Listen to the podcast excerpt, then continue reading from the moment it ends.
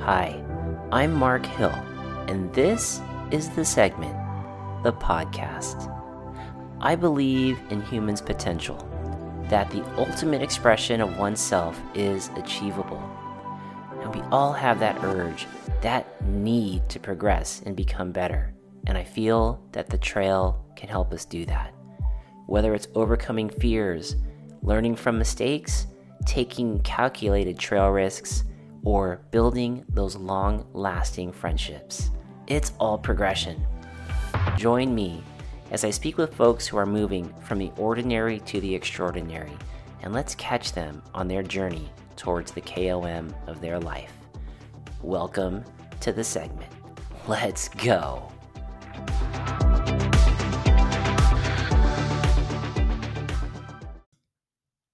Hey there, senders. Welcome back to another episode of the Segment Podcast. This is episode 67 with our special guest, Jumpin' Jerry Vanderpool from TRP. I hope you guys enjoy this episode as we take a walk down some of the memory lane from Jerry's past, how he went from BMX as a kid all the way up through and all in to mountain biking and to where he is today out there in the field helping people out and making sure that they can slow down in order to speed up. And some other cool things coming out from that company, TRP. Before we get into the episode, I do want to say thank you to the supporters of the show and take a look for affiliate links that will be in the description below, as well as promo codes for discounts from certain companies. And if it helps you out, I hope you guys can save a buck or two there. First off, I want to say thank you to Tasco. Take a look at Tasco's uh, latest designs. Every month, they're putting out a brand new pair of gloves. And as we move into the warmer months of the year, there are some really cool things coming out from their Phantom line. Take a look at the affiliate link for Tasco MTB, and that'll take you straight there. Also, special thank you to Spoke X. If you are looking to upgrade your bike or purchase a bike or anything around your bike, consider taking a look at SpokeX. There is an affiliate link here. It is a small town business ran from mountain bikers. Hunter and the guys over there do an amazing job. And if you see my newest YT decoy on film or out there on the trails, all of those upgrades were done by SpokeX.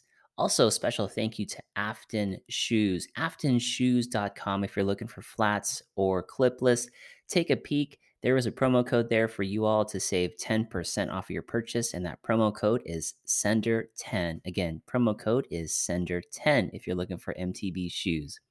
Also, thank you to GUP Industries. There is a link there for GUP Industries. What is GUP? You say GUP is the slime and CO2 all in one can that you can actually strap onto your bike or put in your hip pack. The promo code for GUP is Sender20, and you'll get 20% off your purchase if you want to have one of those laying around. Again, that is promo code Sender20 to help you get back to the car in case you don't have any air. Next up is Spy Optic. Thank you so much, Spy Optic. There is a promo code for spies. If you're looking for something for goggles or lifestyle glasses, the whole array of eyewear, you can save 10% off of your purchase there. Go to spyoptic.com and put in promo code SENDER10. Again, promo code SENDER10 will give you 10% off your purchase. YT Industries is the main bike brand that helps support this channel. I do have a YT Jeffsy that they have given me for the year, and that bike is phenomenal. I did get a great discount on a YT decoy, which are really hard to find, and I am loving that bike. So thank you so much to YT Industries and all of the guys at the YT Mill for your support.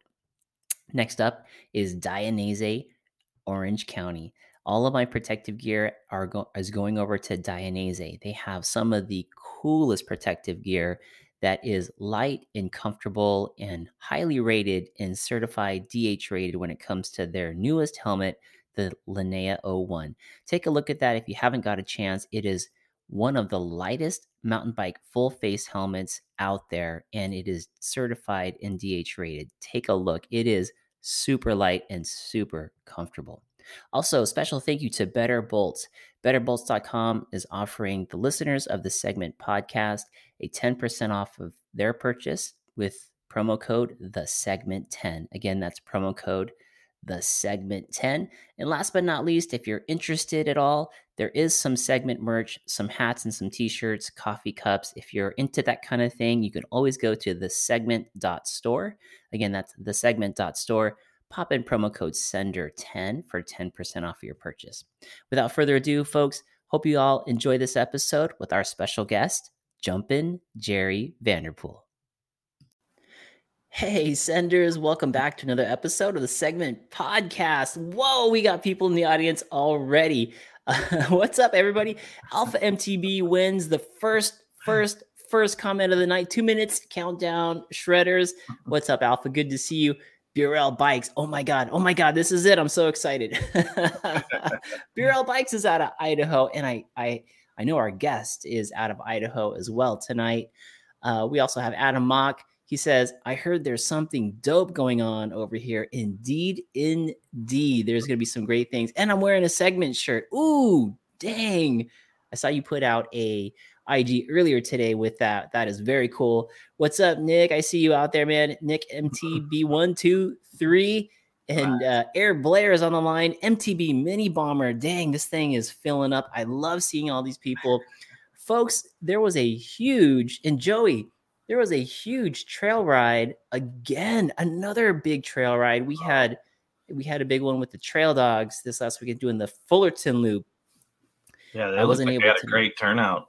Yeah i had no i saw those lines there that they were hitting that jump line. That looks amazing. I had, I had never i didn't know there was jumps there. I didn't know. Some of those things look pretty big too. yeah, so that's good. I see timothy haley's on board. What's up? What's up? And then oh MTB Desert Rats in the squad tonight. What's up? What's up, Luis? What's up, Vatos? and I, I know I totally blew that. It didn't sound good when I said that. um, MTB news. Any any MTB news of any kind uh, that you've heard of, or anything new going on with you, Mister Joey Yates? No, nothing new. I'm still just living the stoke on this new bike yes, tell me, tell me. Yes, we got the let's see. Last weekend we went out with the um, Transcend crew out at Vail. That was an amazing turnout. That was that was huge. That was like 150. I never seen the parking lot that full. Um, Ernie, the leader of Transcend, who's no longer with us, I know he would be so happy to so see proud. that. Yeah. Dude, how many drones were following people down down the trails too? That was dope. Yeah, there was a few that just whizzed by you, you know. I know that was amazing. It was so much fun. We all got to run down a few lines that were brand new too. Uh, Bullfrog was a popular one. I know we got a lot of footy down Bullfrog, and the Vail runs, as you all know, if you've been out to Vail, they're long, and you definitely need your brakes on them and uh, you need to be able to brake before corners and and all that good stuff. And Joey and I were rocking brand new TRPs for the last month, and that does segue into our guest tonight. But Joey, what did you think about your TRPs? You know, I've heard the saying many times that brakes will make you faster, and that made no sense to me until I put TRPs on my bike, and I realized brakes do make you faster because you trust them. You don't have to use, you know, they're there when you need them you're not pre-braking early. The bike's not locking up. It stops when you want it to stop, and you can just let go and trust those brakes. So, yeah, yeah, I'm. Doesn't it, it feel like you're driving uh, like a sports car almost? Yes. Like yes, it just yes. responds. The moment you pull that trigger, it just responds, and it's not too much. It's like having ABS, just the right amount of squeeze. It's so perfect. It feels. So I remember good. the, the first time I jumped on your bike when you you because you got yours first, and uh, we were it was that staircase and I dropped it on that staircase and I was like, I thought I got held up on something because the bike wouldn't even go. Yeah. And I realized that I was just barely touching the brakes. And I was like, oh, yeah. These are good. These are good. yeah, they're good. And you and I, for the folks that are out there, you and I are coming off of SRAM. That's what we had. And I know there's Team Shimano and Team SRAM, but wow, what a difference. It's almost like what I've been hearing the best of both worlds. And uh, our guest tonight is Jumpin' Jerry Vanderpool, and he's going to be able to really go into all of those aspects of brakes, TRP, and all that stuff. But I'm excited to have him on the show um, and talk to you guys about it, and also for you all to learn a little bit more about J- Jumpin' Jerry. He has, and we were talking to him backstage. What did he say? Like over, four, he's a lifer in the industry yeah, of yeah, mountain yeah, biking. Definitely. which is cool. Burrell Bike says TRP is about to take over the industry. Best brakes out there. Damn, that's a big statement, and I love it. Yes. I love it. I love it. I see Tumor Warrior is on. What's up? What's up, Tumor Warrior? Welcome, welcome. All right, guys. Without further ado, Joey Yates, what do you think? Shall we bring on the guest for tonight? Yeah, let's bring him on. Let's bring on Jerry. All right. Yo, hey, how you guys doing? Stoked to be on, everyone. Thank Jerry, you. welcome. Welcome to the segment welcome, podcast, welcome. man. Stoked yeah. to have you. As am I. Thank you. Stoked to be on, guys. Thanks. I've heard that you have single handedly put in probably thousands of people on bikes in your ambassadorship th- for our sport over the years. And you're probably the reason why a lot of people are, are out on the trails, which is so stoked, which is so cool. You know, I hope that's the case. I've definitely, you know, I've tried to pay that back around because honestly, when I was in grade school back in the 70s, um, we had some guys come to my school on BMX bikes. And I saw that and was just immediately like, I want to be like those guys. Those guys are cool. They got the cool bikes, they got the cool uniforms, you know, they're doing cool stuff. And that's kind of where it began. And and honestly, through all the years of BMX and mountain bike racing and and working in the industry, there has been so so many people that have helped me um, with mentorship, sponsorship, just being there and stoking me out. That I always want to try and, and get more and more people into our sport, and I hope they love it as much as I do. That's awesome, man. That yeah, is awesome. very, very fortunate that uh, this sport adopted me. Have you seen uh, an increase, an influx of people that are coming into the sport from the pandemic? Have you seen yeah. this type of influx before? Yeah, definitely. We've seen such a, a, a rising rate of people coming into the sport. And more importantly, now, because we've kind of come through things, now we're seeing people that are staying with the sport Love so it. that's another really important thing. And I don't think I've seen growth like that in interest in quite a few years. Love it. Lo- yeah. Love it.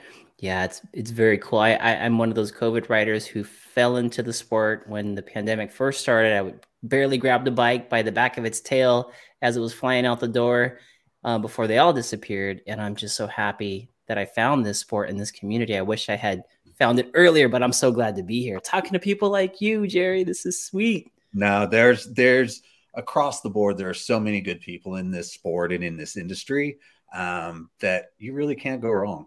Love you know, everybody is very much of the same mind of trying to help one another promote the sport, get more people out there, have more people understand how to, you know, deal with trail issues and people and, you know, learn how fun bikes are and how much of a lifestyle it really is. If it wasn't for cycling, I mean, I might be dead by this point. It's just, it's done so much for me mentally and physically. And like you say, the community and the people I have met over the years, they've become lifelong friends. And it's amazing um, to think about that. I don't think about it until I go to certain events and I'll see so many people. And I don't notice it as much because I'm in the now, but mm-hmm. it's my, my family and my friends are just like, God, you know everyone. I'm like, I don't know everyone. I just I know people, and, and and it's nice to have you know that camaraderie. That you know, it's funny. I on that note, um, well, Adam Mock here is saying such a great time to be in the MTB community. That is so true. I feel like the timing is is just awesome. Um, Unspoken, one of the clothing lines is uh, the owner is on Brett Hall. He says best brakes out there, TRP. Best brakes out there. He also says, uh, yeah, never use anything else. And he loves this MTB community. Um, when I, speaking of the community, I had, uh, Joey and I had finished off a show and I got a DM from Christian out in Boise, Idaho. Mm-hmm. And he said, You got to get Jumpin' Jerry on the show. and it was amazing to hear like his level of stoke was like, I demand that you put this gentleman on your show. You're gonna love him.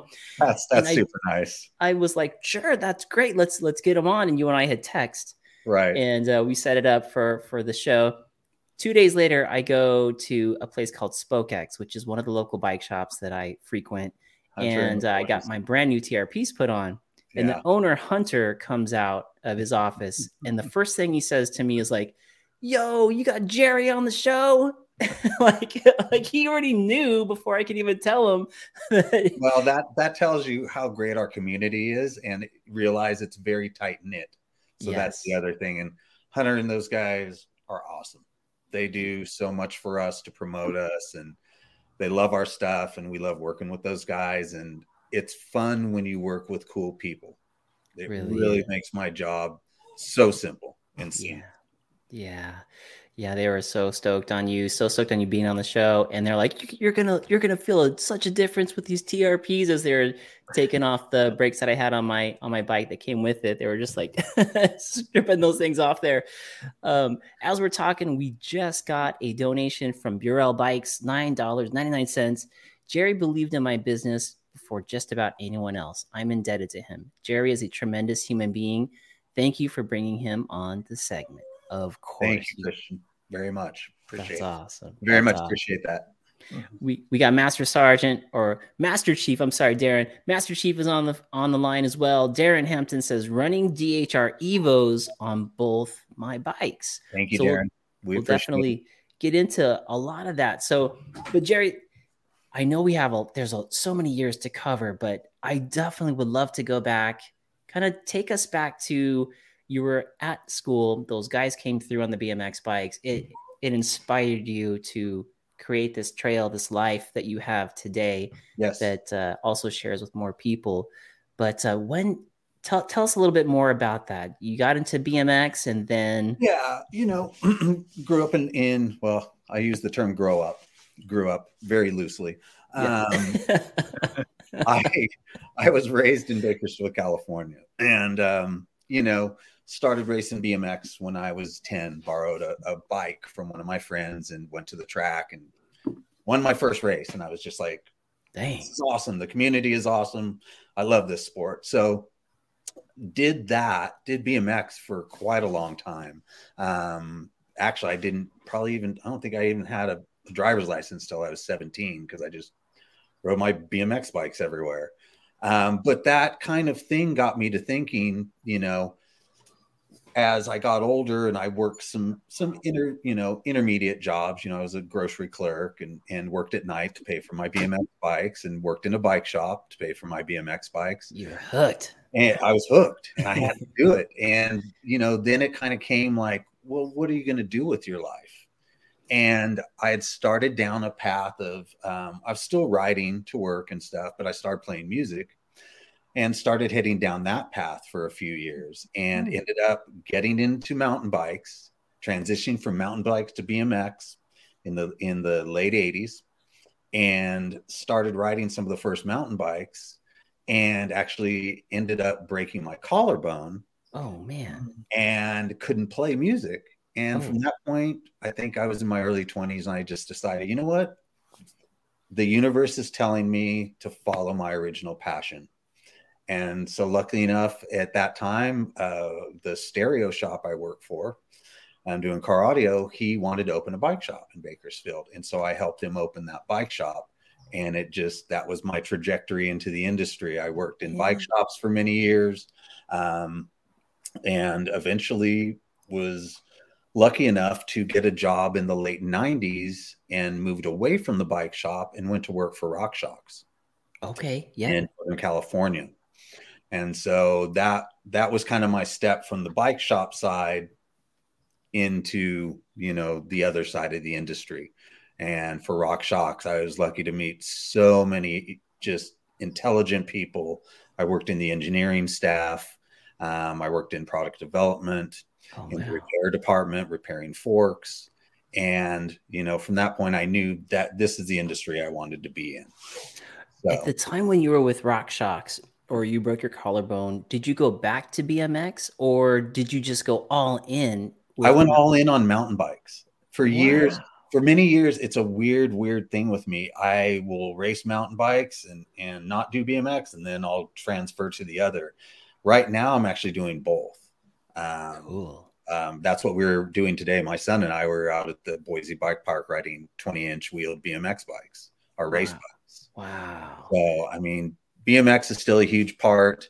Um, the trainer I have that I've been working with the last couple months to ready try and ready me for national championships later this year for downhill. He's actually a pro BMX rider. Um, so there's a lot of carryover of skills from BMX to especially gravity uh, mountain bike racing. I love it, man. So similar too. It's very cool. Yeah, and whenever yeah, this is a great comment. Tumor Warrior says BMX racing is a great gateway to mountain biking. Yeah, and I feel like there's a specific style when you see a rider on the mountain and you mm-hmm. see them jump or you see them scrub something, you immediately go, it's either BMX or moto. Yeah, it, and it typically usually is because it's that motion and that feel of throwing the bike around and having the confidence that that definitely does that. But we're used to jumping and pumping and cornering and doing those those skills that translate into the gravity side of sports. So Do BMX riders ever dead sailor, or does that get worked out of the system by the time you're at your level? It usually you don't do that as much unless you're probably out dirt jumping and it's a very steep lip. Okay. It tends to be on our track bikes that that the transitions are uh, you know a little mellower and we calc we're we have a lot more speed. So we don't God. tend to dead sailor it unless we're you know it usually happens more on a jump that you're not used to and you do not hit it with the correct speed mm. to clear to the next one is mm. more of what I found or here in Idaho and I'm sure sometimes in Southern California, you go out and ride and you think, hey, this is a great jump. And you get in the middle of the air and, oh, yes, I forgot about the 20 mile an hour wind off to the side to blow you down the hill. You know? right. That's more of my dead sailor. else I would say. Just, Joey Yates had one of those. That, that, that happened Joey had, bike day. yeah. it happens, you know, and you're like, whoops. Yeah, that's, we had a that's what's so great about suspension bikes. Yeah. They're so much more forgiving than a rigid BMX bike. Right, exactly.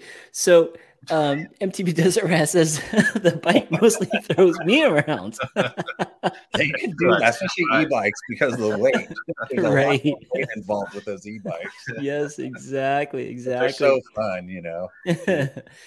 so, so you're over at RockShox. You're going through the different departments. You're wearing multiple hats, getting a lot of experience in the industry, and you end up in the suspension part. You were with the engineers. Did how long did you stay at RockShox? And I was, was I, I was there about three and a half years, and okay. then um, oddly enough, in the early 2000s, you know, I was racing BMX again full time as a vet pro, um, and I came to a national race in Salt Lake City. I was living in Colorado working for RockShox, and I ran into a friend of mine who I believe is still the vice president at uh, Western Power Sports Fly Racing here in Boise.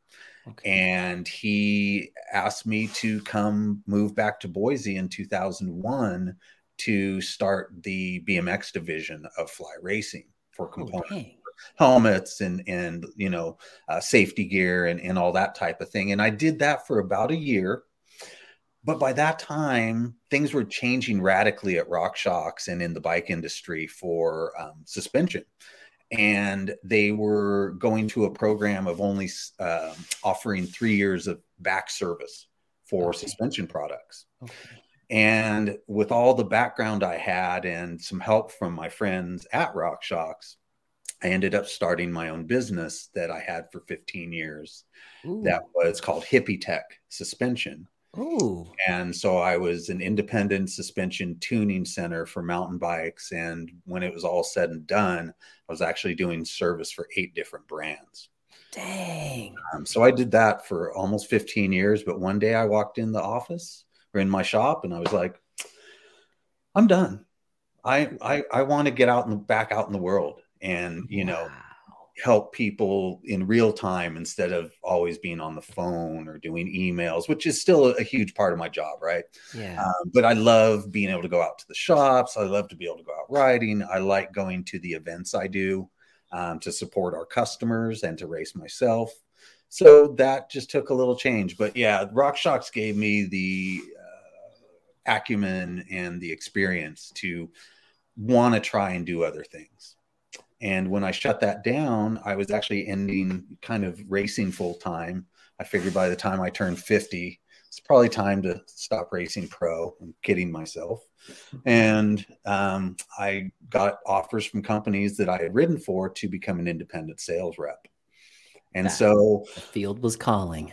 Yeah, it was calling. And I was very nervous because that's a very, it's a very, it can be a very tough job, you know, to always keep people happy and, and travel mm-hmm. and uh, deal with things. But it was something I did and did fairly well at it. And then years later, um, because of that, um, I got an opportunity to work with TRP again. Mm-hmm. And I'd worked with TRP during my time of running Hippie Tech um, because of my background in product development um, and documentation and stuff. I was, like I say, I was one of their early test riders and I was an early sponsored rider you know, in the mid, you know, 2007, 2008 is kind of when TRP was finding their legs here in the United States, as it were, okay. um, and starting to expand.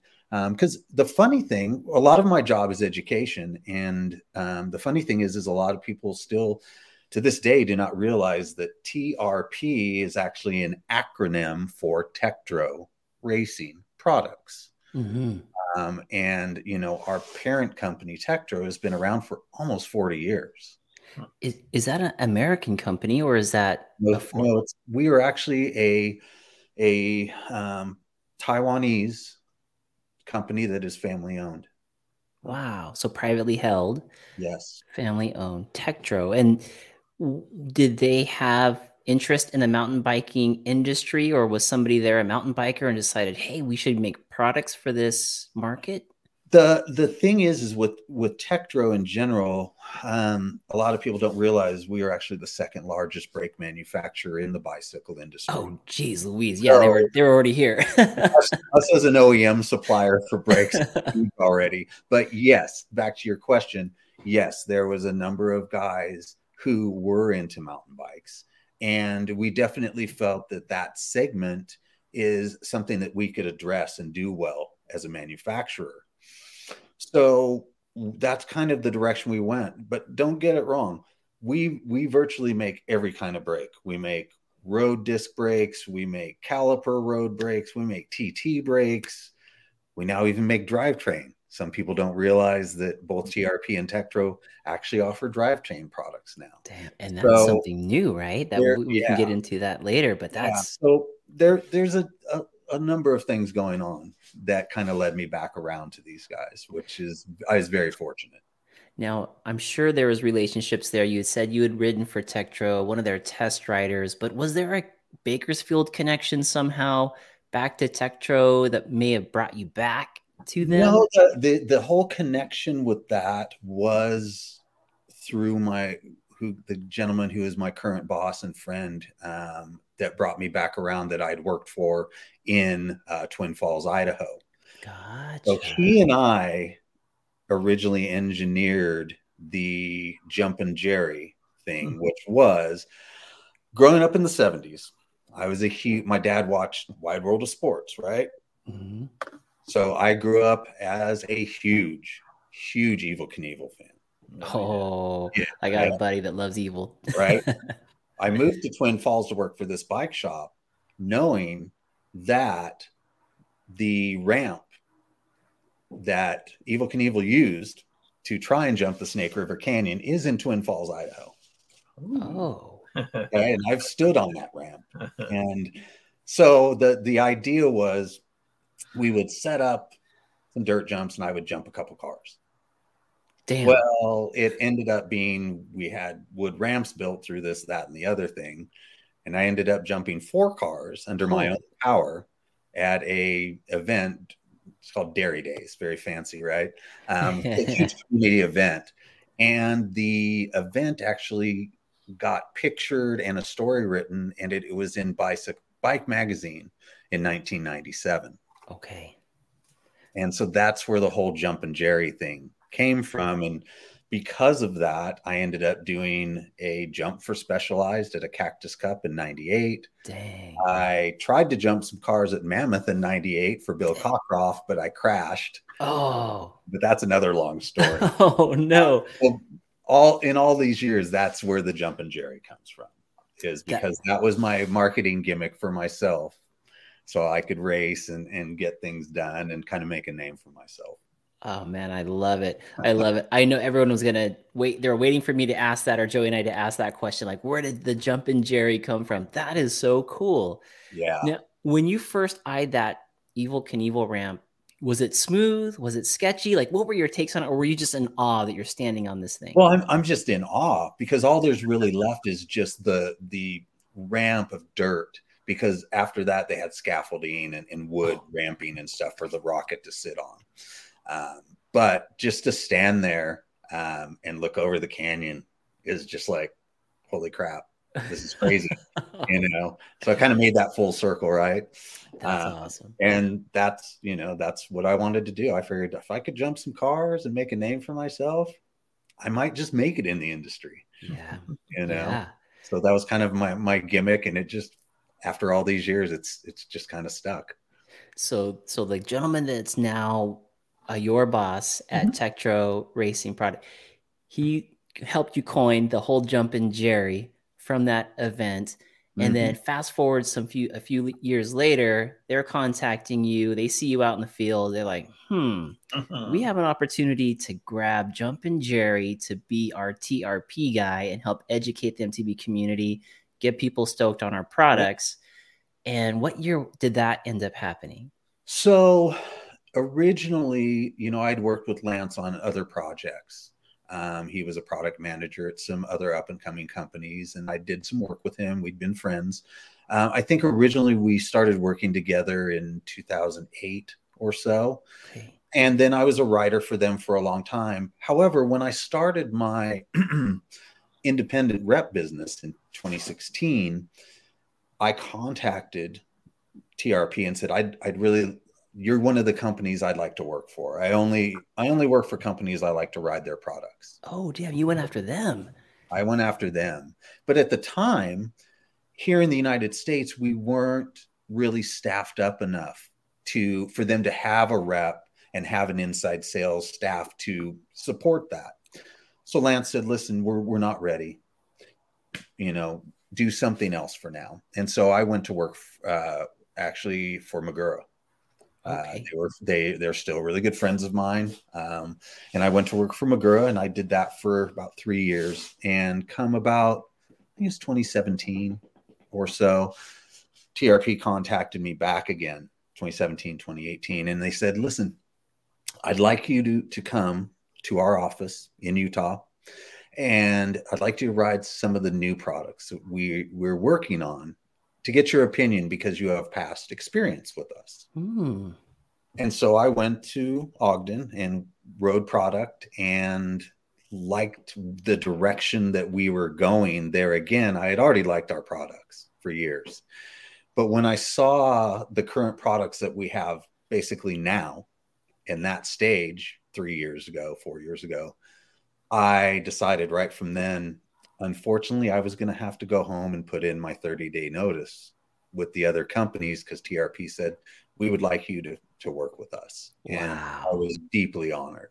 Wow. So, um, it kind of grew from there. I was an independent rep with them, and then a couple years ago, I became a full time employee uh, for them. This is a cool story, and and one of the things that I'm seeing in this story is coming from a guy by the name of Jumpin' Jerry, who also worked for suspension companies, had his own hippie tech suspension company, goes and works for brake companies. And my eyes are opening to the whole brake thing because I know sometimes we have to go slow to go fast. Right. Was there something about that angle that made it important for you to go into the brake side of the bike components? Yeah, I mean, being being a race background, brakes are live and die for us, right? And so true. I had I had ridden their brakes for a long time and I knew what our factories were capable of in my mind. And we had come out with products that were really good in the years that I had and ridden for them and worked, you know, in in the background. Um, some of those being uh, the Quadiem four piston brake that we had, um, there's a brake called a Slate T4 that is our base model four piston that is still in our lineup. Dang. When those brakes came along, I was like, wow, we're we're we're starting to get places. We're really starting to make some some more powerful product. We've always had good modulation. We've always had ease of, of bleeding and setup. That's always an end, you know, consistency. That's always been a hallmark of both Tektro and TRP. Very reliable. Um, but when I had come back around after working for Magura and I saw the new products like what is now our DHR Evo brake mm-hmm. and our Trail Evo and, and even our TR12 and DH7 drivetrains, that's the point where I said to myself and I said to Lance, listen, I, I would really like to get in now as we're really starting to build momentum for what I can see should be some major, major advancements for us as a company and for people to be stoked on our product. And I'll, I'll tell you, Mark, in the last couple of years, it's been amazing going to events and having the feedback from people, just like from you guys, of how happy people are with our stuff. And I I felt that same way, and that's why I kind of made that change years ago. I just thought that, hey, this is really the best product that I can put on my bike, and so this is who I want to work with. That's awesome, man. That that's that's really cool. And I definitely felt a difference. I mean, I'm a newer rider to the sport. You know, 2020 is when I I jumped in, started cutting my teeth, so to speak, and having fun. But it took me until now to purchase some upgraded brakes. And TRPs were a recommendation by my buddy California MTB Sean up in Thousand Oaks. Uh-huh. Said TRPs for sure. I had no idea. Yeah. And I jumped yeah. on them and I was like, wow, what a difference from where I was coming from.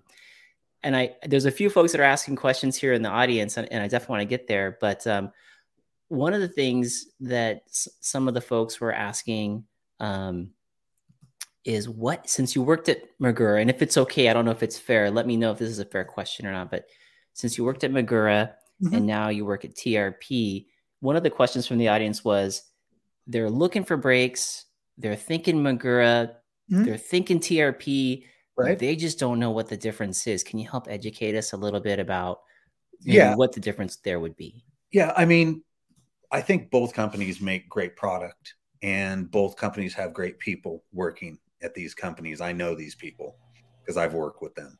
Um, I think the biggest difference is that I believe that we have easier setup, we have better modulation, and I do like the fact that our parts, as far as all of our structural parts, you know, with the lever and the um, caliper and everything, everything is all alloy mm. as far as the um, construction of the brake lever, the um, the uh, what do I want to say? The whole structure of the brake itself is all alloy, whereas sometimes the Carbotecture, which is the plastic that the Maguras are made of, can be a little little more temperamental than our stuff. Um, especially when it comes to the bleed screws and stuff. The bleed screw is tightening of a bleed screw on a Magura is a half a newton meter. Okay, it's, it's very light. So I think I think our stuff is is more robust um, and I think it's actually easier to work on because our system is much more open as far as bleeding the system and stuff. Um, another thing I did notice is part of the reason the like the upper end Maguras hit really well is because the pads actually sit a little closer to the rotor. Okay. But that can also cause a little bit of interference if you don't have everything plumb and square. Mm. So our retraction of our pads is more similar to say a Shimano so you've got a little more room on each side of the rotor to, you know, allow a little fluctuation or a little off centering. Gotcha. For any kind of little intricacies that are off. It's all the little, the, the, the little bitty things, you know, I think is what makes us different. Um, Got it. That's something definitely, you know, that's a big um, comment I get from customers after they will try one and try the other. And I'll go to an event and I'll have someone, be, you know, come to me and ask a lot of the same questions you and and your people are asking. And I respond very similarly, and they will try our product. And very much so, they will come back to me at another event and say, Hey, listen, I just wanted to let you know how much I love the brakes. They're everything you said they would be, and they they just work. Yeah. And I, I mean, you can't really beat that. Yeah. It, yeah. I mean, I was following Joey Yates here down a trail in San Clemente called Hole in the Fence. And uh, normally you got to pull brake, you know, pretty early before those corners. But with the TRPs, man, he just, he, he just took off. And I'm like, where did he go?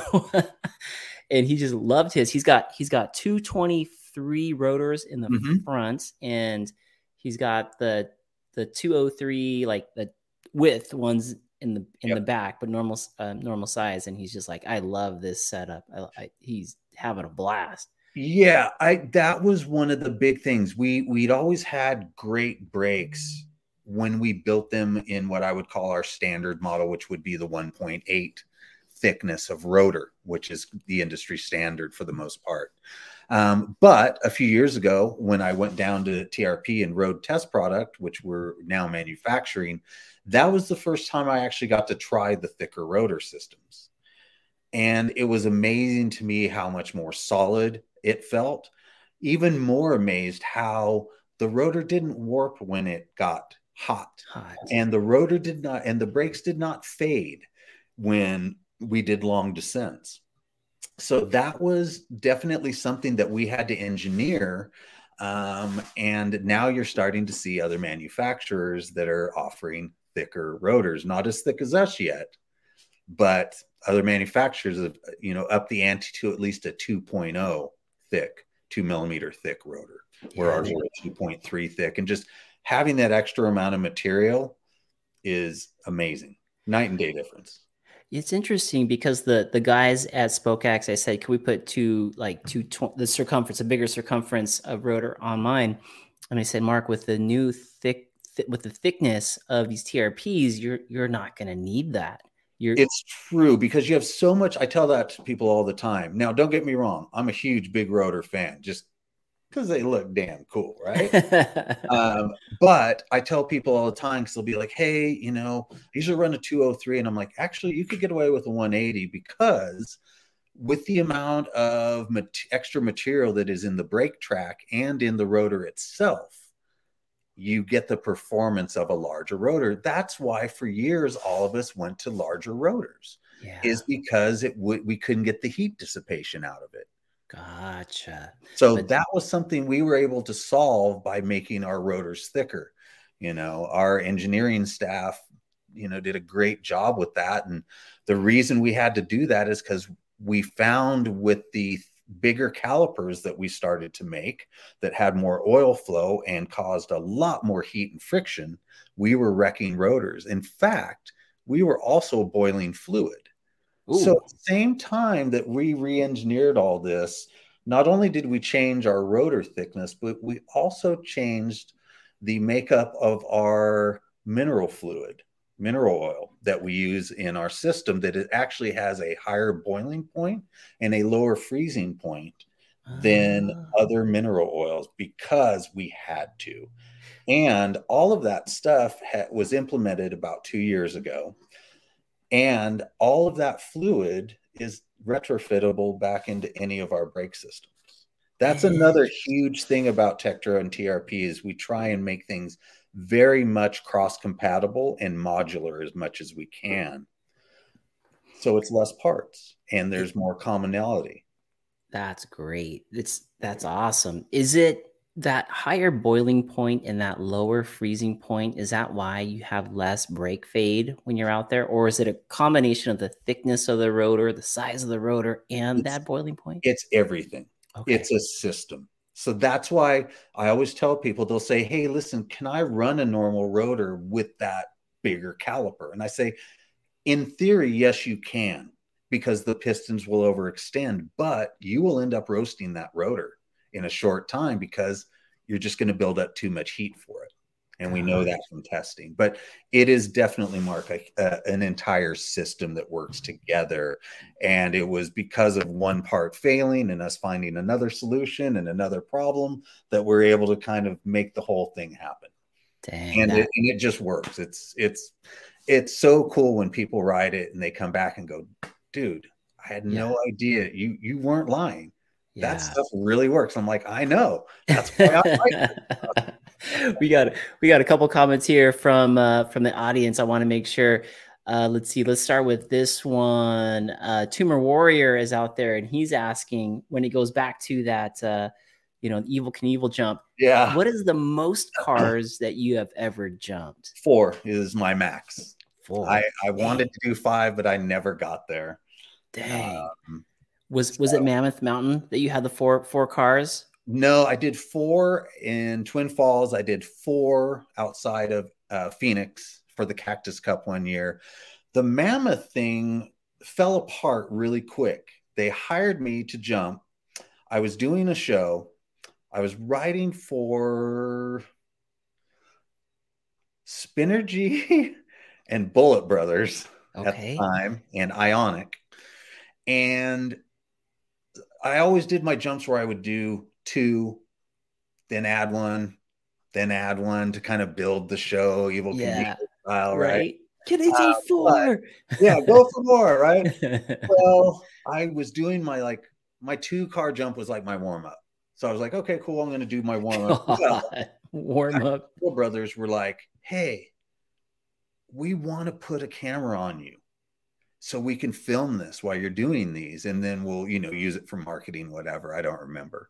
This is before gopro right? So yeah that's where i'm getting to. Oh my god. before gopro. This was 98 97 so i'm like cool let's do this. So they put the camera thing on me which is you know one big camera on here which wasn't bad.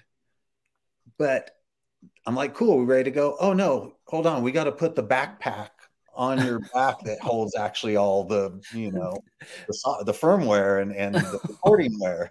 Oh my so god! That added about twenty pounds to my overall bike. Jeez. I didn't think about it. I was in a hurry, and I just went and did the jump and ended up eating crap really oh. bad. I just I didn't have enough speed, and when I went to push down on the suspension to, to jump, timing was all different. Huh? Everything was all off, and so I jump here's the landing ramp. It's just like wham. Oh. And, there's there's some awesome footage out there somewhere of in it. And I just remember like Shaun Palmer hassling me and heckling me and yeah, all that kind of stuff. But you know, um, it still worked out fine, you know, but that was that was kind of the end of that. Um, because it was weird because things took another weird turn.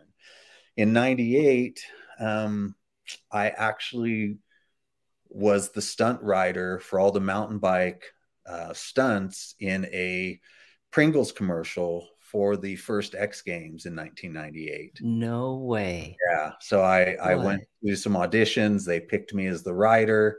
And uh, if you look out there for Pringles X Games commercial, I'm I'm in that, and that was shown in in North America and in Europe. So that was another kind of cool thing that came from all of this, and having an agent at that time is I ended up you know shooting a commercial, which was kind of crazy too.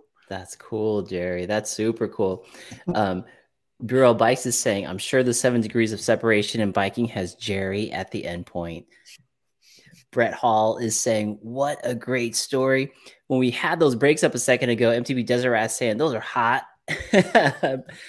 Brett Hall saying, DHR Evo with the thumbs up. EVO uh, Burrell Bike says, I can confirm the setup is ridiculously simple.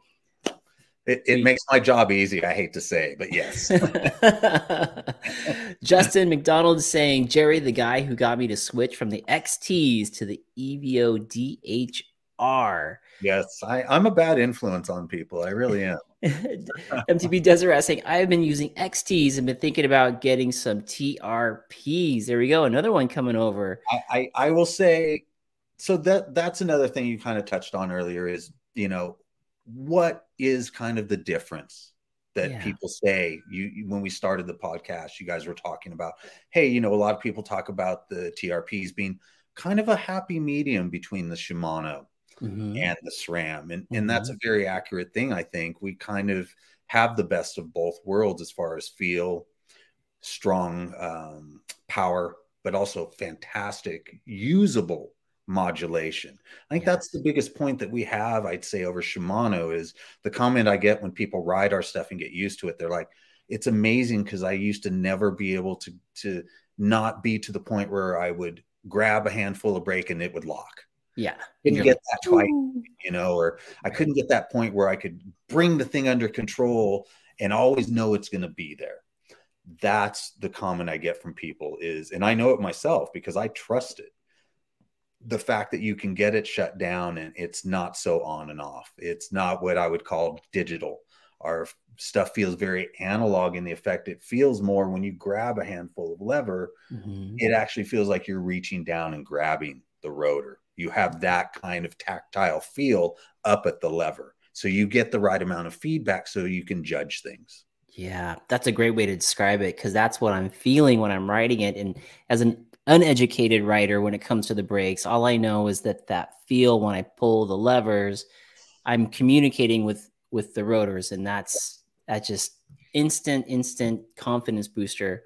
And it's it's I will definitely say that the thicker rotors help with that because you don't have the amount of waving and flexing that you would in a mm-hmm. normal rotor. Because you got to realize when we started putting four pistons on things, there was a lot more leverage going on to these rotors besides heat and besides everything else. Now you have something that's stable, and when you grab it, it's you know it's there. It's, yeah, you know, it's right on. So yeah. to me, that feels much more like I would feel if I was you know driving a race car. I mean, I'm a huge Formula One fan, huge motorsports fan. Um, anything with wheels, love it. Yeah. Uh, but it's it's the performance that you get that once you go to that point, it's extremely hard to go back the other direction.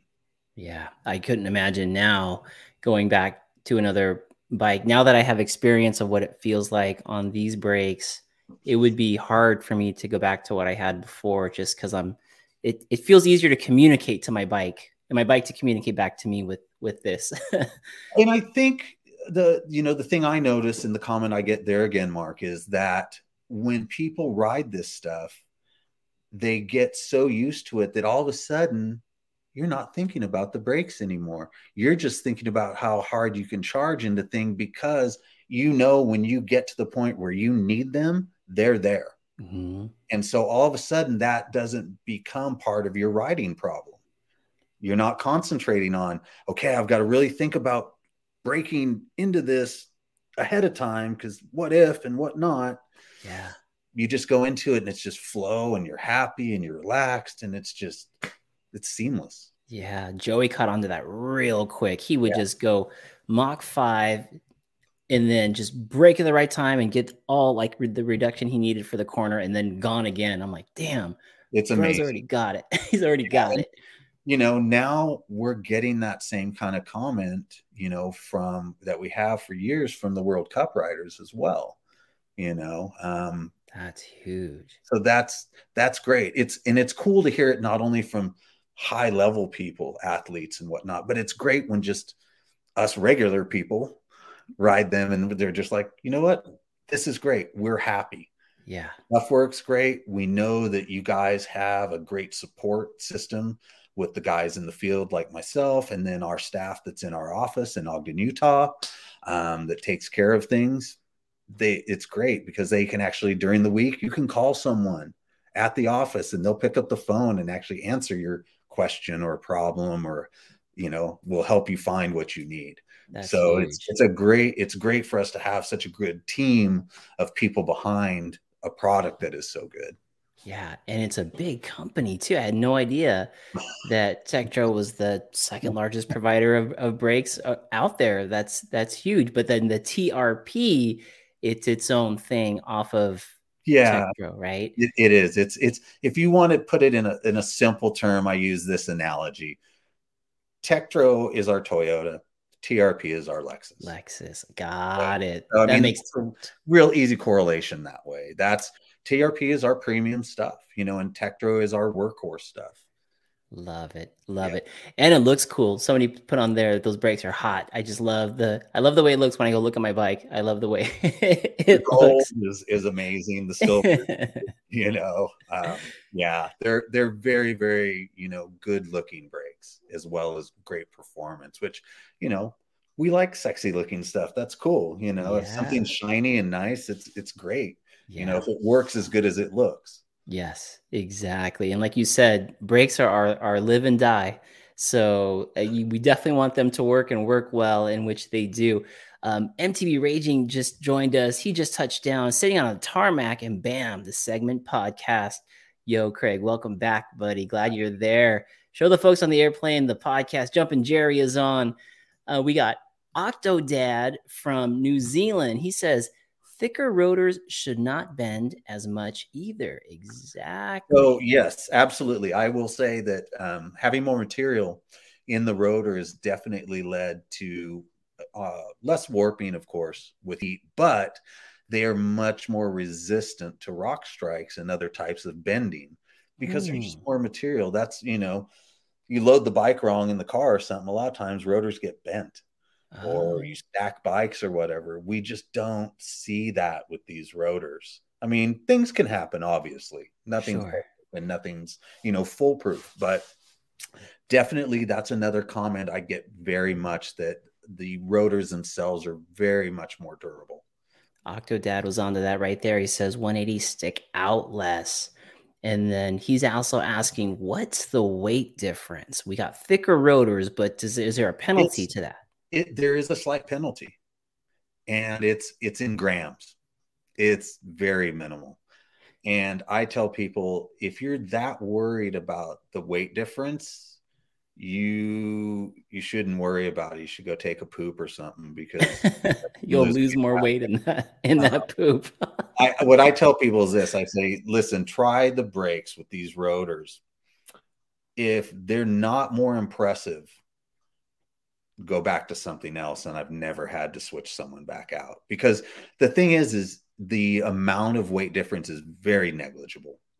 And the fact that you have so much more power and consistency far out overweighs a couple grams of weight. True. And a lot of folks are riding the bigger rotors that are skinnier. So maybe the weight, like you're saying, is, is so slight, whereas the TRPs slight. are smaller yeah. circumference but thicker. So yeah, that's what I was hoping. If you're that worried about weight, just drop down in rotor size, and it should work out to be about the same. But you'll have better performance. Nice. Yeah. Tumor Warrior saying, "I wish they made bigger rotors than 203." You, you guys do. do. Yeah? we make a 220 and a 223. 220, 223. Yep. So. Octodad saying, We have Tektro brakes on my XC bike and they have lasted very well. I, am sure the Tektro brakes are very solid. Nice. MTB Desrat says, That's what I'm looking for. And then he says, Anyone looking for some Shimano XTs? I have some slightly used. They're going on the market. we get a lot of that. Timothy Haley says, That's what I need. LOS plus something that's not going to fade due to heat because of, of weight. Yeah. So that's so originally, just to let everyone know, the thicker rotors and stuff actually become because of weight problems. Here's the deal we originally started down that line of having to use thicker rotors because Tektro is a huge supplier for e bikes. And in Europe, very mm. popular e bikes are cargo e bikes. And so you have a major problem a lot of weight. You've got an 80 pound bike, it'll handle 100 pounds of cargo and another 200 of rider. Dang right? Right. So all of a sudden, you've got to stop all that mass. Well, trying to do that with a normal system, I could show you video of how red the rotors would get in our test facility in our factory. And that's what started the whole thing was we needed a better stopping system for cargo e-bikes. Wow. And as that translated, a lot of us other guys were like, "Hey, why can't we use that for our downhill bikes. Wouldn't that be better for us too? Smart. Yes. Smart. And to allude to that gentleman's question, for bigger riders, it is a huge difference because you don't get any fade and you always have consistent braking because now you are able to handle all of that weight. That's another reason why those brakes work so well on your decoy. Got it. Love it. Yeah. Whereas before my Jeffsy, I think they had codes on there and brake fade at like a place for me like Snow Summit is just like, dude, what is this? I can't, I'm squeezing, but nothing's happening. This is scary. yeah. and, and, that's the comment I will get from, you know, not only people at Snow Summit, but um, guys who are, you know, in Bellingham and, and writing stuff that's three and 4,000 feet of descent. They're just, they'll come back to me and be like, oh my God, I can't believe it. You know, the, it's still the same feel at the lever, top to bottom. This is crazy. This is unheard of. And I'm like, no, this is the way it should have been a long time ago. Yeah. Our brakes should have been not worrying about the weight. We need to worry about getting the thing stopped and being safe. Consistent, Consistent. equals confidence. Yeah. I love that. Air Blair is out there. He actually has 4,500 miles on his bike. He popped those on in just a few months. The guy is a, a MTB coach for Laguna Beach High School. Okay. So he runs a high school team out there. He says, still on the fence for TRPs versus the Saints. Please help tip me over to TRP. He's asking.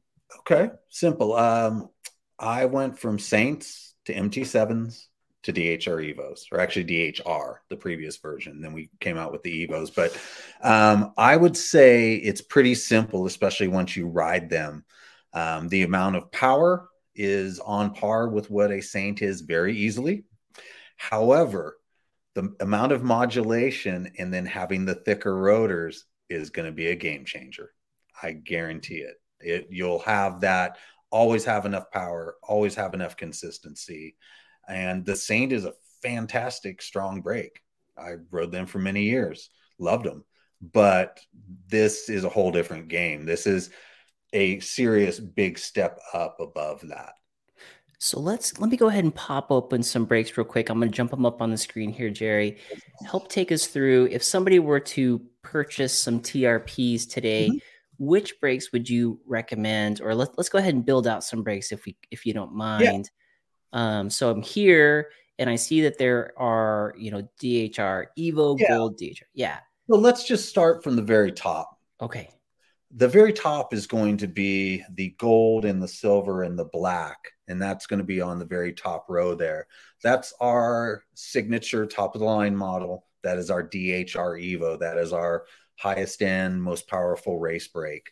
Um, that is the best brake we make. And that's what I tend to run on my race bikes because I want the most power. Um, now, that brake doesn't always tend to be the very best for everyone, though, because they are very strong with its nine millimeter master cylinder. The step down, the brake that's off to the right of the DHR Evo, which is the Trail Evo, that is probably one of our more popular brakes because it does have the same large caliper like the DHR Evo, does have a very similar lever assembly. However, it uses a 10 millimeter master piston, which makes it not quite as aggressive in its power ramp up. Hmm. It has the same power at the end of the day as the higher end brake, but it comes on a lot smoother. Hmm. So for some of my more play bikes that I like to ride, mm-hmm. I like my trail bikes. I like the Trail Evo a little better because it comes on a little more mellow hmm. with its power. But being that it's a big, strong brake that uses the 2.3 rotor, mm-hmm. at the end of the day, people get on them. They're like, "Hey, these things have as much power, no problem at all. Works great." Um, when we move down below that, we'll get down to a section that is the slate evo which the slate evo is our entry into the 2.3 thick rotor okay. system. And that brake is an amazing brake doesn't have quite the power because it's a little bit smaller caliper a little bit smaller master than the other brakes but it has the thicker rotor and at $140 per line it's an amazing value for getting into that ecosystem. Okay.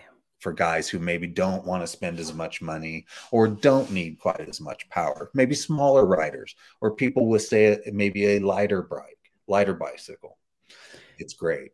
So for then, folks, oh yes, go ahead. Yeah, and then the very end is our our um, Slate T4, which is our base model four piston, which is a great brake um, lighter weight uses a 1.8 rotor. That's the last brake in our line right now that uses a more standard rotor system. But for people who don't need as much brake power, say guys who ride a hardtail or even on my BMX race bike, that's the brake I choose because I don't need as much all and out power. Okay. But the same thing goes with all of our brakes in our line. They're all going to have that reliability, great modulation, power you can count on. That's a hallmark throughout our line. It's just we have different levels of product, just like any company, for different people's needs. Mm, got it. Love it. For the majority of the followers of this segment and the segment podcast, they're pretty much here in the uh, western part of the U.S. out to Arizona. For for that is probably going to be most here on this top line. I'm guessing. Yeah. DHR Evos and Trail Evos are our two two most popular. Gotcha. Sure. To the point where sometimes it's a little hard still to get DHR Evos. We have a pretty solid back order list of those. Okay. Um, whereas Trail Evos, Slate Evos, Slate T4s, we have those available right now. I'm happy to say.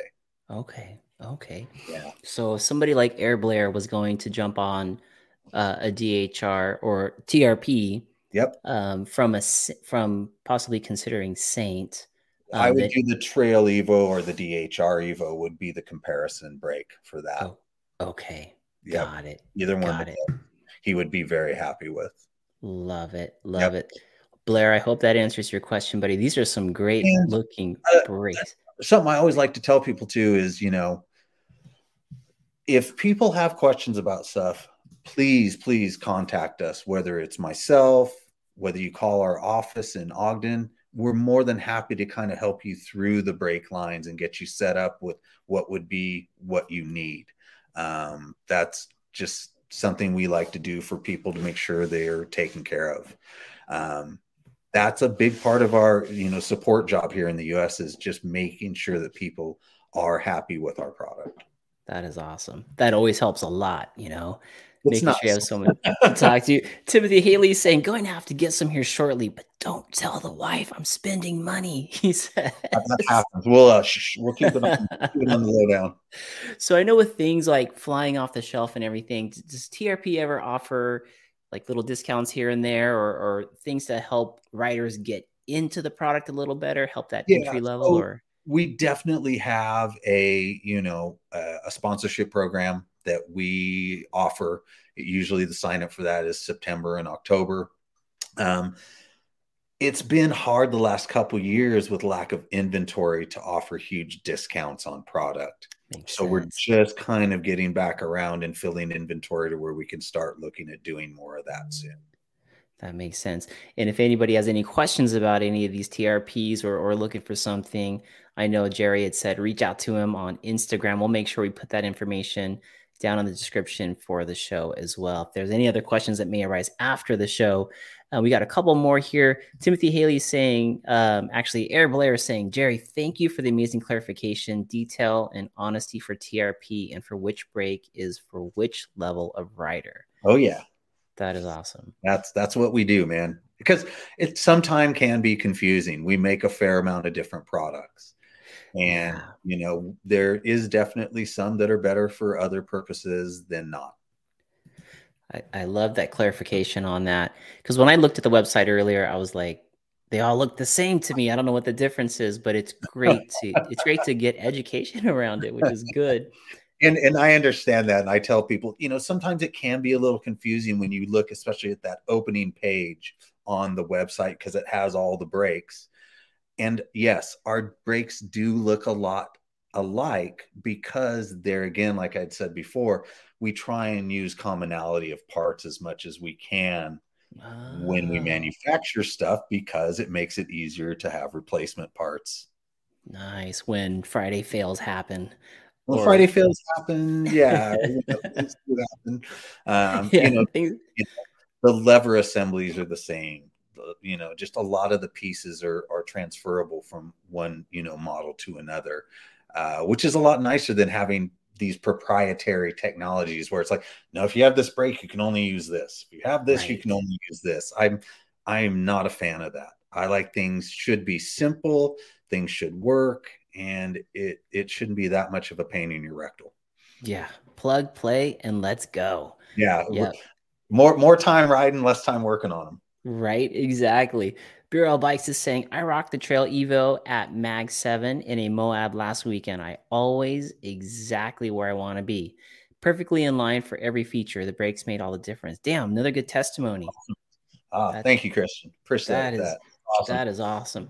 So we're already up on an hour, which is crazy, but I do want to I do want to give you the airtime for the new drivetrain because sure. we all know when I think TRP, obviously, I think brakes. TRP is more than just brakes. Now, you guys are doing some some different things. Would it be okay to take the listeners through that um, that new drivetrain, or or if there's anything else that you want to share that you think is critical for education, please let well, us know. I think, I think some of the drivetrain would be cool to touch upon um, sure. because a lot of people, I'll, I'll, tell you, we were at Sea Otter, you know, again here a couple weeks, three weeks ago, what, something like that.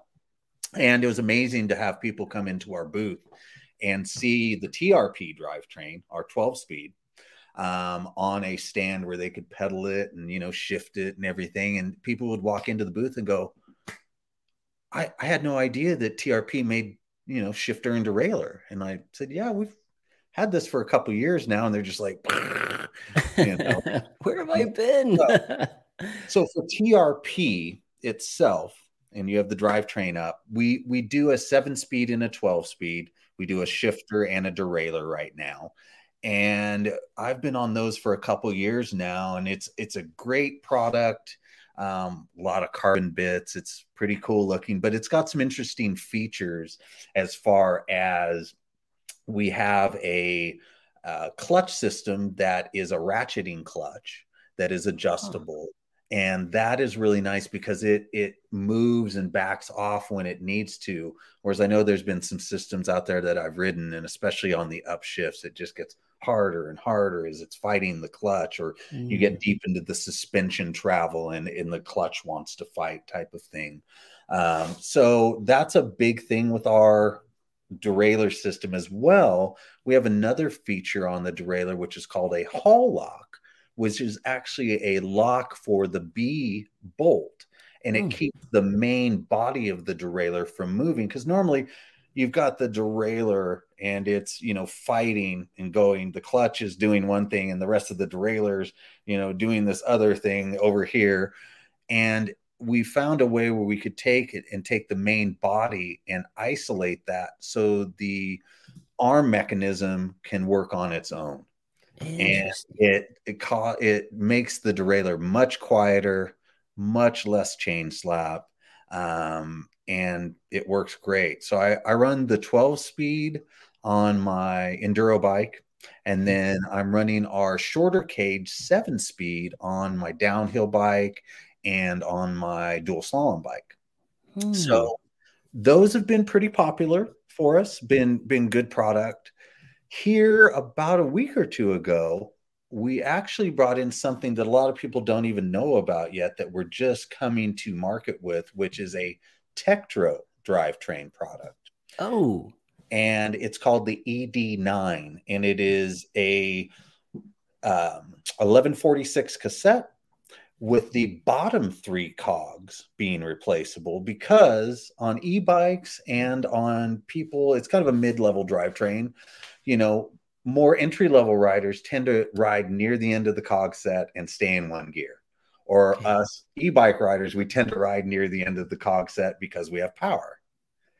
So we made that drivetrain with the bottom three cogs being replaceable wow the ones that are going to wear Wear. basically we have a 1146 cassette that's tektro we have a clutch system derailleur that is tektro and we have a nine speed shifter that is tektro and i've had mine on my e-bike for i don't know four or five months now and typical Tektro. It just works. Dang. Now is that available for purchase now or is that coming? It is available now. We just got it here in the US about a week ago and trying to get it out to dealers. Um, it is so new, you probably will not find it online. Yeah, yeah I don't see it on there. I see the TR12, the DH7. So we're in the phase right now of getting that into our dealers' hands. So Ooh.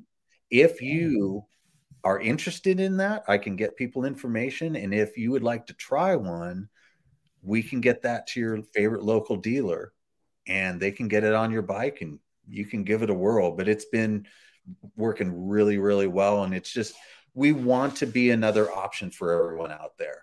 Um, you know, the other guys, they make great stuff too. But I think that that we can be another really legitimate option for people out there. Man, interesting, interesting. Trail Dogs MTB, big group out this way. Trail Dogs saying, I want to try this. Do you have a vision to do a wireless version down the road? Uh-oh. Uh, let's just say we have more than vision. That's all I can say. I knew by the look on your face, you don't play poker, man. I knew what that meant. yeah, I'm a horrible poker player. Would there be a is that something that that vision of this potential um, wireless version would that be in the next like is that 22 23 who knows? Yeah and and i won't commit that, that we are working on wireless. I don't want to go down that path but i will just say that people should be very aware over the next few years about keeping their eyes open for products from trp and tektro because as things move along even through the end of this year we're going to be coming out with new items and people are going to be going like what the heck? I didn't know you guys were going to make this. I didn't know you guys were capable of making this. And i wish i could tell you about some of this cool stuff my my my friends in the company would shoot me. Um, and i don't want to do that because i really like my job. But yeah. yeah it's it's pretty cool to see all the things we have in development. It's really exciting and extremely hard not to share because it's Dang. cool stuff.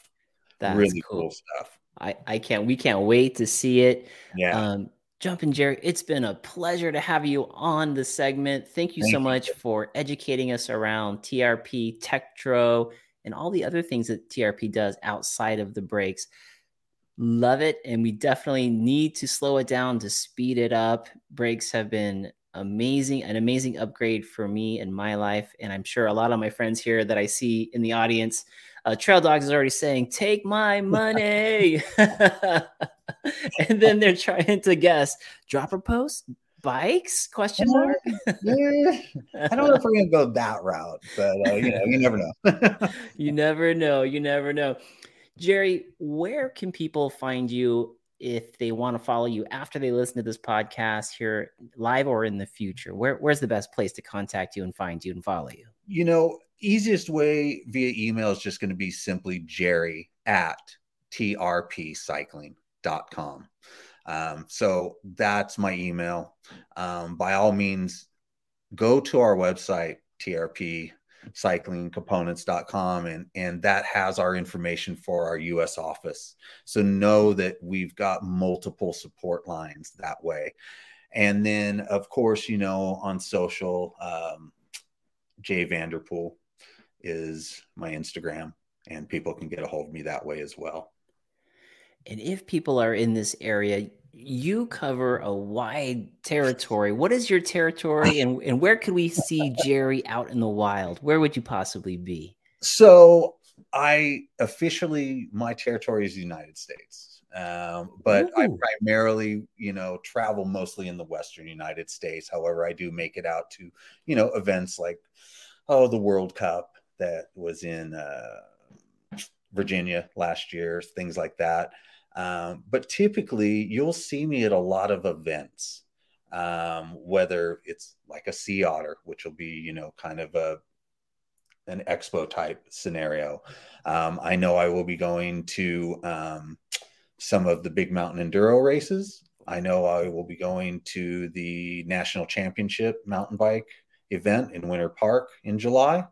Um, and just keep your eye out because we between myself and the other guys in, out of the office we do tend to go to a lot of events so we can be there to support people with our product. We want to make sure if someone needs a brake bleed or they need a little adjustment or if they have a question um, we're there for them as well. A lot of times i'll set up some brakes on displays you know kind of like we have right here where people Ooh. can touch and feel stuff nice and uh, it's a great way for people you know uh, to actually touch and feel our, our parts. So that's a big part of my job is going out to dealers and meeting with consumers and having them try our product. Because the comment I get a lot of times is, we hear good things, but we just haven't got to touch and feel your stuff. So can I ride your bike? And I'm like, yeah, go ahead. So good. What a cool part of the job that must be. Like, let's go out on the trails and and ride. Love couple, that part of my job. Couple questions in closing. Burrell Bikes is asking: Should people go into their local bike shop and ask them to carry TRPs? Yes, as easy as that? Yep, it's it's that easy.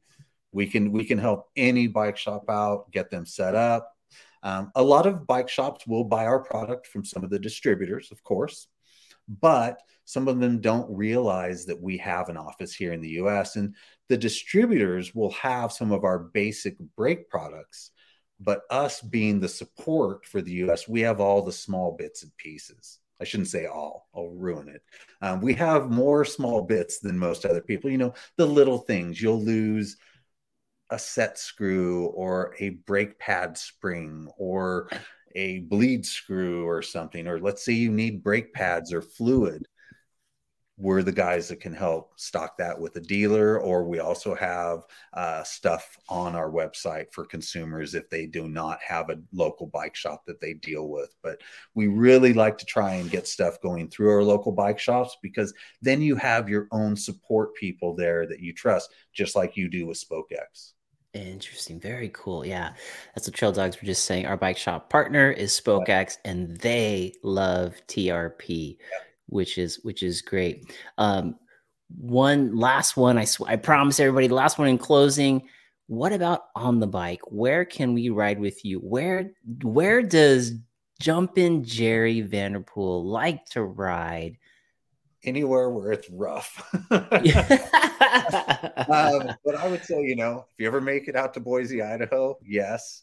And, you know, it's highly possible sometime during the year I will be heading down towards SoCal and see some of my shops, you know, SpokeX and and Rad Bikes and and a number of others. Um, and who knows, you may be riding with me. Maybe we can set something up and get those guys to ride with you, Mark, and that'd be dope. And uh, make it a little TRP thing. Heck yeah, TRP group ride. Yeah, come come try the product, try yeah. the bikes. I think that I think we could wrangle something like that. That would be awesome. Yeah. Let's definitely work on that. Yeah. And folks, thank you all so much for jumping on the show. Give Jerry Vanderpool a follow on Instagram. Check out TRP if you haven't already. Go to their website, check them out, give them a call, or ask your local bike shop and get yes. in on some Please. of this new stuff. Tell them you know this character that can help them get some brakes. Yes.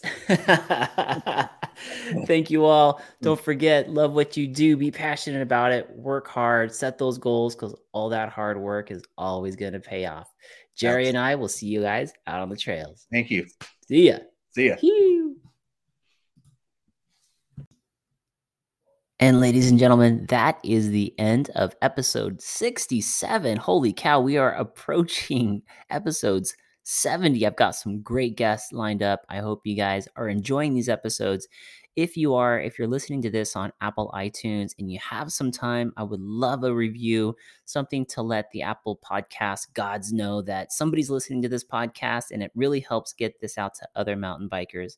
If you have any suggestions or any guests that you'd like to hear on the show, pop on over to my Instagram and send me a DM and let me know who you would like to see on the show, and I'll do my best to see if I can book them. As always, I really appreciate you guys downloading these and listening to them. I hope your trails are treating you well. Whatever it is that you're doing in life, make sure you find that passion about it.